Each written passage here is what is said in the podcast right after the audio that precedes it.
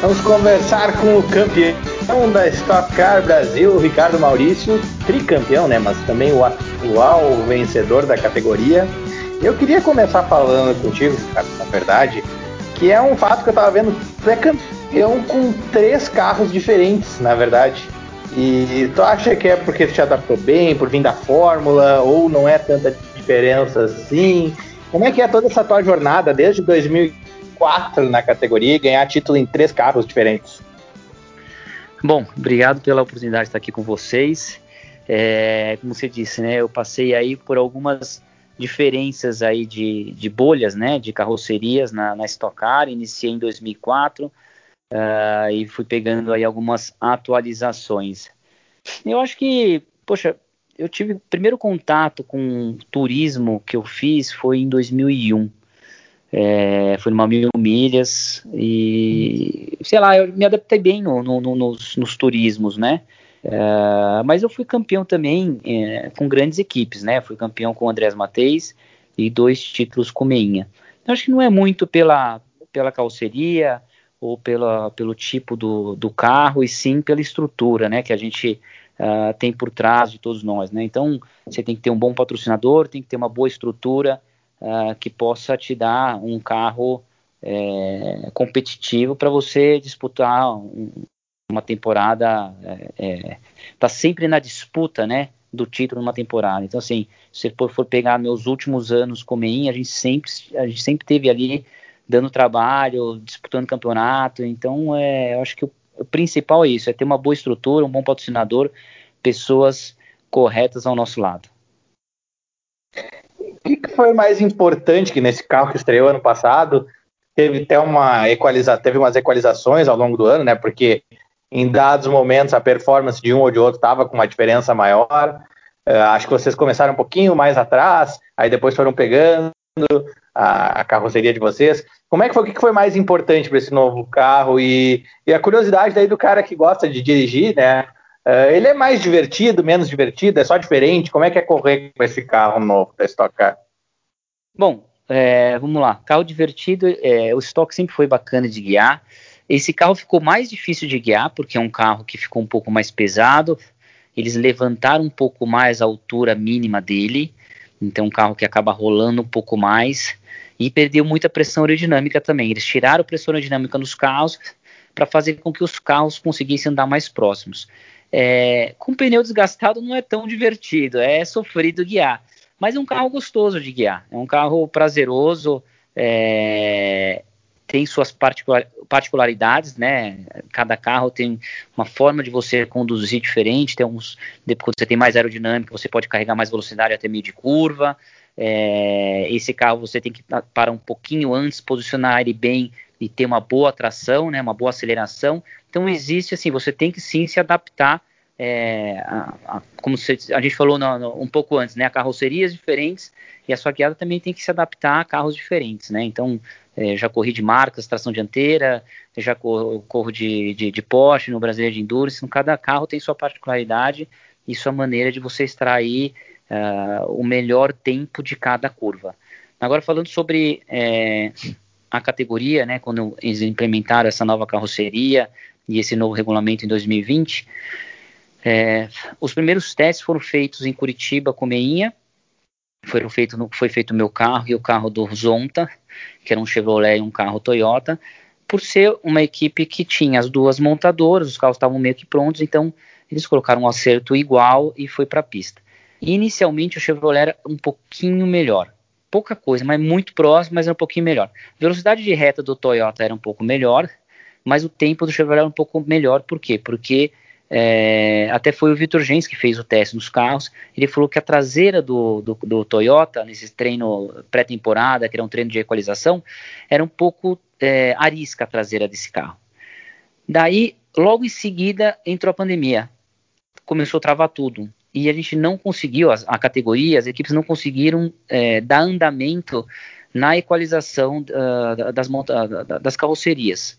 O é, que, que aconteceu?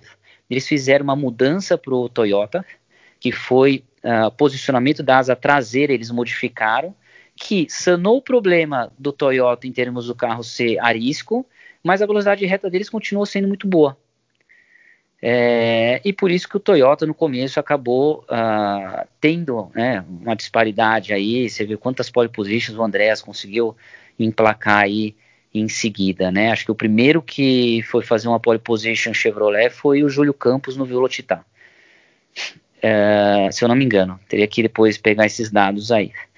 Só que o regulamento permitia que você, né, o abastecimento, você podia jogar com o regulamento ah, abasteça um pouco mais aqui, abasteça um pouco menos ali, e, e conforme a gente estava na corrida, a gente tinha três, quatro estratégias diferentes para posições diferentes que a gente estaria prevendo na corrida, né? Então a gente fazia umas três, quatro exercícios de posições diferentes próximo do pit stop, qual era a estratégia que a gente adotaria na primeira corrida, que sobraria uma boa posição também na segunda corrida, né? Porque o que vale estocar é o maior número de pontos do final de semana de corrida, né? Então, lógico que vitória é importante, mas se você quer ser campeão, você tem que somar o máximo de pontos possíveis naquele final de semana. E a gente conseguiu ir empurrando com a barriga aí um bom tempo, né? A gente teve o laço de sucesso também ajudou a segurar um pouco os Toyotas. Eu sempre tive um pouco de laço, eu sempre fiquei lá é, flutuando entre segundo e quinto lugar no campeonato. É, mas sempre vivo, sempre pontuando. Eu fui o único, ano passado eu fui o único piloto que pontuei todas as etapas. Se você pegar lá na pontuação geral, nem que foi dois pontinhos, mas eu fiz. Todas as etapas eu cheguei ano passado. Que também eu fui o piloto que mais descartei ali da frente, eu fui o piloto que mais descartei, descartei pontos. Eu entrei em segundo no campeonato e caí para terceiro atrás do Daniel, porque eu descartei 11 pontos. Eu acho que o Daniel descartou 8 ou 5 pontos. Acho que 5, não tenho certeza.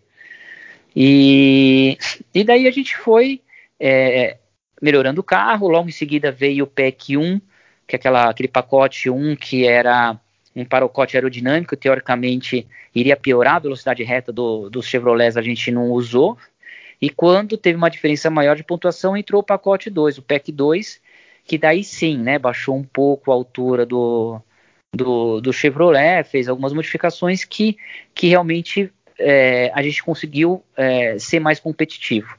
E daí a gente conseguiu ali é, é ser mais competitivo nas provas. Você vê o próprio Daniel é, ressurgiu, ele teve problema o ano passado que quebrou o motor dele na, na corrida do milhão, não pôde, quebrou o câmbio acho que dele na corrida do milhão, ele não pôde fazer a, a corrida, já teve que descartar a pontuação ali, mas o Daniel chegou a ficar em 11 primeiro, 12 segundo campeonato e numa equipe boa ele conseguiu aí se encaixar na, na disputa do título.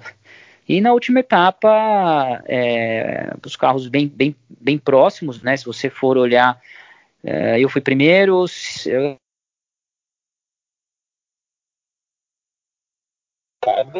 Deu uma cortada.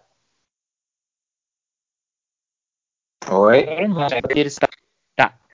É, Deu uma cortadinha. É, tu parou no. Terceiro eu fui o primeiro. Ramos.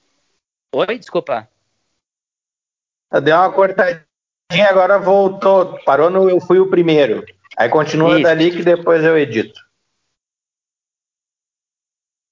Tá. Fui primeiro, que de Chevrolet, na última etapa todo mundo sem chumbo.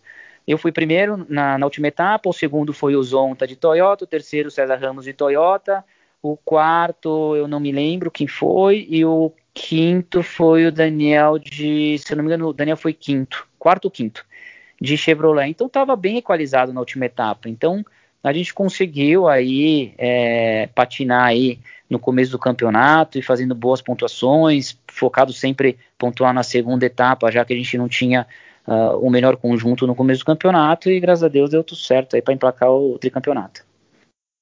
Deu uma impressão, não sei se por, pelo entre-eixos do carro ser mais curto, ser um carro de dimensões menores, ou por causa é um do laço, coisa. ou sei lá, por características ou por característica aerodinâmica, mas esses carros parecem melhor de corrida, assim, de disputa de pista. Parece que a trocação de ultrapassagem, não só pelo botão de ultrapassagem, parece mais natural a briga na pista. Isso para quem está assistindo, não sei se os pilotos têm um pouco disso. É, ele, é, como ele é um pouco mais lento, é, você também tem o problema de você ter um carro com menos pressão aerodinâmica, tem o desgaste do pneu excessivo, então tem pilotos que é, consome mais pneu do que o outro, ou até tem acertos de carros que consomem mais pneus do que, o outro. Quando você tem um carro que tem menos pressão aerodinâmica, você fica muito em cima do pneu, né? E daí esse desgaste, às vezes você consegue ter essa, essa disputa maior numa prova, né? Você tem pilotos que são muito arrojados no começo da corrida, depois começam a ficar, daí já tem outro que já ataca. Mas é, o carro ele ficou, eu acho, sim, mais fácil de você andar junto, né? Porque você faz as curvas um pouco mais lento, então você consegue carregar a mesma velocidade do que o, o cara que está na sua frente.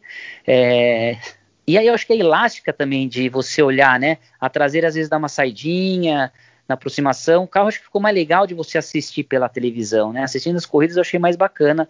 Uh, e fora o barulho também, né? Que eles mudaram o escapamento e ficou, ficou legal também de, de assistir pela televisão e também presencial estava bem legal. Para a gente já projetar, né, vamos encaminhar uma metade final da entrevista e projetar a nova temporada que está vindo. Está um pouquinho atrasada, mas vai vir. Infelizmente não vai ser aqui no Rio Grande do Sul por causa da Covid, mas daqui a pouco vocês voltam para cá.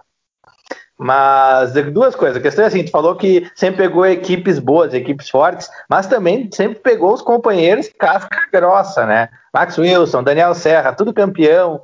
Como é que é isso de administrar dentro da equipe? É, como é que funciona? Cara, eu acho que ali é, a gente tem no final de semana de corrida a gente tem pouco tempo de pista e esse pouco tempo de pista você tem que unir as forças na equipe. Lógico que tem coisas que meu companheiro faz que ele não vai me falar, mas a gente tem a telemetria, a gente tem a câmera on board e a gente analisa tudo isso depois é, entre os treinos ou entre classificação e corridas e tudo mais. É, mas a equipe tem que trabalhar numa sinergia muito boa, porque a gente tem dois treinos de meia hora, uma classificação e corrida em seguida, né? É tudo muito curto. Mas todos os pilotos, né? Se você pegar todas as equipes tops, eles pegam normalmente os pilotos é, em ascensão. É, cada um tem sua particularidade, tem alguns que são mais fáceis de lidar, outros mais difíceis. Mas é, eu tô ali para fazer o meu trabalho, para estar tá focado no meu desempenho e, e, e, infelizmente às vezes tem coisas que fogem é, do seu controle, né? Um erro de calibragem ou uma quebra ou até por parte da equipe, né? Um piloto pode errar, então tem muita coisa que é, a gente fica em cima, assim, poxa, às vezes você pega um motor que não está ideal, daí você tem que pedir para passar no dinamômetro para ver se está tudo em ordem. Então, você fica muito, às vezes, é, em cima do equipamento e tem que torcer para tudo encaixar, né? Tudo tá, tá, dando certo, tem uma boa, um bom pit stop, uma boa troca de pneu e o piloto tá sempre focado. Então, eu tô lá sempre é, focado no meu trabalho, junto com meus mecânicos, meu engenheiro, e tentando buscar o máximo de informação possível também do meu companheiro de equipe para que a gente consiga a, evoluir o carro o máximo possível, porque a, a categoria em si, né, Stock Car, poxa, você vê aí, cresce a cada ano, você vê mais disputas, equipes novas, você vê a, a KTF, uma equipe nova, deu muito trabalho esse ano, então, cada ano que passa aí, o pessoal evoluindo, evoluindo bastante. E Agora todo mundo mais ou menos vai ter entendido melhor o carro, os dois modelos. Eu acho que mais gente forte no campeonato. Não sei se vai ter mais equalizações ou não. Mas principalmente com essa regra nova das corridas, que não para a corrida, todo mundo realinha no safety car, troca o grid e com pit stop só na primeira prova. O uh, que, que dá para esperar? Vai, ainda vai ter aquela corrida de sacrifício do cara que, tipo, ah, eu entrego uma das provas para tentar chegar no pódio na outra, ou vai ficar menos fácil fazer isso? Como é que tu acha que vai se desenvolver? É, na verdade, você é, tem, na verdade, tem dois problemas, né? O, problemas não, tem duas coisas que, que eu acho que é bem é, diferente esse ano. Primeiro que só vai ter abastecimento na primeira corrida. Então, o piloto, o piloto que quer definir, ah, quero fazer a primeira ou a segunda prova, ah, quero fazer é, quero abortar a primeira para fazer a segunda prova, o cara vai largar no final do pelotão. Ele não tem como fazer isso. Mas você vai ter aquele cara que é o kamikaze, que é o cara que, meu, falou: quer saber? Eu vou só para a primeira corrida. Eu não vou abastecer para fazer a segunda corrida. E ainda o regulamento não saiu por completo. A gente não tem uma assim, não tem uma obrigatoriedade de quantos litros precisam ser abastecidos e tudo mais. A gente tem que ver como que vai ser isso daí uh, no, não, quando a gente for chegar no final de semana de corrida lá, que ele vai receber o, o regulamento é, 100%, né? Mas, estou dando exemplo, se eu precisar abastecer 30 litros para fazer as duas corridas, pô, se eu for lá, eu tenho a parada obrigatória na primeira corrida, coloco 3 litros, só encaixo o galão, tiro o galão, volto. Poxa, são quase 10 segundos que você ganha dentro do box. E às vezes o cara fala, quer saber, eu tô a 7 segundos do primeiro colocado, eu vou por tudo ou nada, vou para ganhar a primeira corrida e se dane a segunda corrida, entendeu? Então existe a possibilidade, sim, de ter essas desistências de segunda corrida para o piloto que estiver focado só em terminar a primeira ali. Então, eu acho que isso acaba sendo um, um agravante, entendeu? De não ter um segundo pit stop. Mas o segundo pit stop. Não é teu acaba... estilo, né? Tu é o cara que faz ponto em tudo, né? É, mas às vezes você tá numa posição lá que você vai falar, putz, eu vou fazer um sétimo e um quarto. É que eu não lembro agora de cabeça a pontuação do ano passado. Mas vou fazer um oitavo e um quarto. Pô, são 30 pontos. Poxa, a vitória é 30 pontos. Vou para a primeira e vou ganhar a corrida, entendeu? É, tem isso também, Sim. né? Tem isso. É, você tem também o fator que você tem duas provas. Você não vai poder parar o carro no grid, calibrar pneu, ajustar a calibragem para a segunda corrida você não vai ter aquele pneuzinho melhor para a segunda corrida. Então, é, são duas, é, uma corrida inteira de 45 minutos, onde o piloto vai ter que saber administrar bastante o equipamento. Você vai ter que saber também administrar os pneus, dependendo da pista que estiver correndo. Se você vai no velopark, que é uma, uma pista que não tem tanto, é, tanto desgaste de pneu, pô, você pode mandar o pau a corrida inteira. Agora tem pistas que você tem que dar uma, uma trabalhada nas barras maior, você tem que também dar uma dosada na, na, na, na tração do pneu. Às vezes você vai para Goiânia, com 30 e poucos graus de, de, temperatura ambiente e, sei lá, 50 de asfalto. Entendeu? Então você tem que mudar um pouco também sua guiada, conforme a corrida a corrida, né? Às vezes você, o ano passado, você largava uma, uma etapa, puta, tava, sei lá, tava sexta e sábado super frio, e do nada, domingo, sai um solão para errar a calibragem de pneu com uma corrida é facinho. Agora você não tem, a, você não tem aquela parada no, no grid para ajustar a calibragem para a segunda corrida e ver se melhora o desempenho também, entendeu? Então tem bastante coisa aí que precisa ser estudada, precisa ser analisada para tentar marcar o máximo de pontos possíveis no final de semana, né? Para a gente finalizar, quem é tu acha que vão ser os concorrentes? Pra, na tua defesa de título, quem é que vem mais forte, assim? Ou ainda é muito cedo? Ah, muito cedo, mas eu acho que praticamente todos aqueles que disputaram ano passado vão vir super bem. É, muitos pilotos, né? Você vê aí com grandes chances. Você vê o próprio Gui Salas, que é, chegou forte no final do ano. O Gaetano se assinar aí com uma equipe boa, também vai estar tá forte. Julinho voltou para o Andrés Mateis ali. É, acredito que também vai, vai, vai disputar corrida, vai estar tá forte. Tem bastante gente, né? Eu acho que os, os mesmos que estão sempre disputando ali uh, nossa equipe, se Deus quiser, a gente espera que continue assim. Rubinho, a Ipiranga, tem bastante gente forte aí que é, é difícil você falar, não, me dá três nomes na disputa do título. Se, se, você me pedir dez nomes, eu te ajudo. Com três fica um pouco difícil na, na Vocês são fominha. Eu sei que vocês sempre estão. Você é. sempre estão. Daniel Serra, o Ricardo Maurício, eu sempre vou botar ali, porque não dá para tirar da lista. É, espero que continue, né? Espero que a gente continue competitivo aí. Tá certo. Valeu, Ricardinho. Valeu. Vamos acelerar bastante aí em 2021. Vamos com tudo aí, vamos torcer para as coisas melhorarem aí nessa parte da, do Covid, né? E, e que as coisas comecem a ficar mais. Uh, que esteja mais seguro para todos e a gente cons consegue voltar aí às corridas o mais rápido possível.